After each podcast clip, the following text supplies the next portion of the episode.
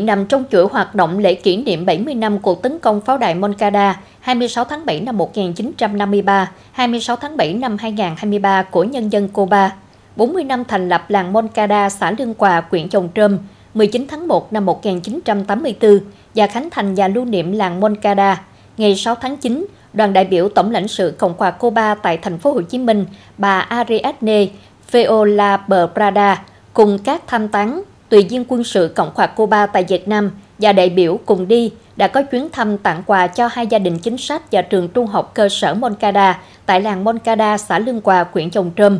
Cùng đi với đoàn có Phó Chủ tịch Ủy ban nhân dân tỉnh Bến Tre Nguyễn Thị Bé Mười.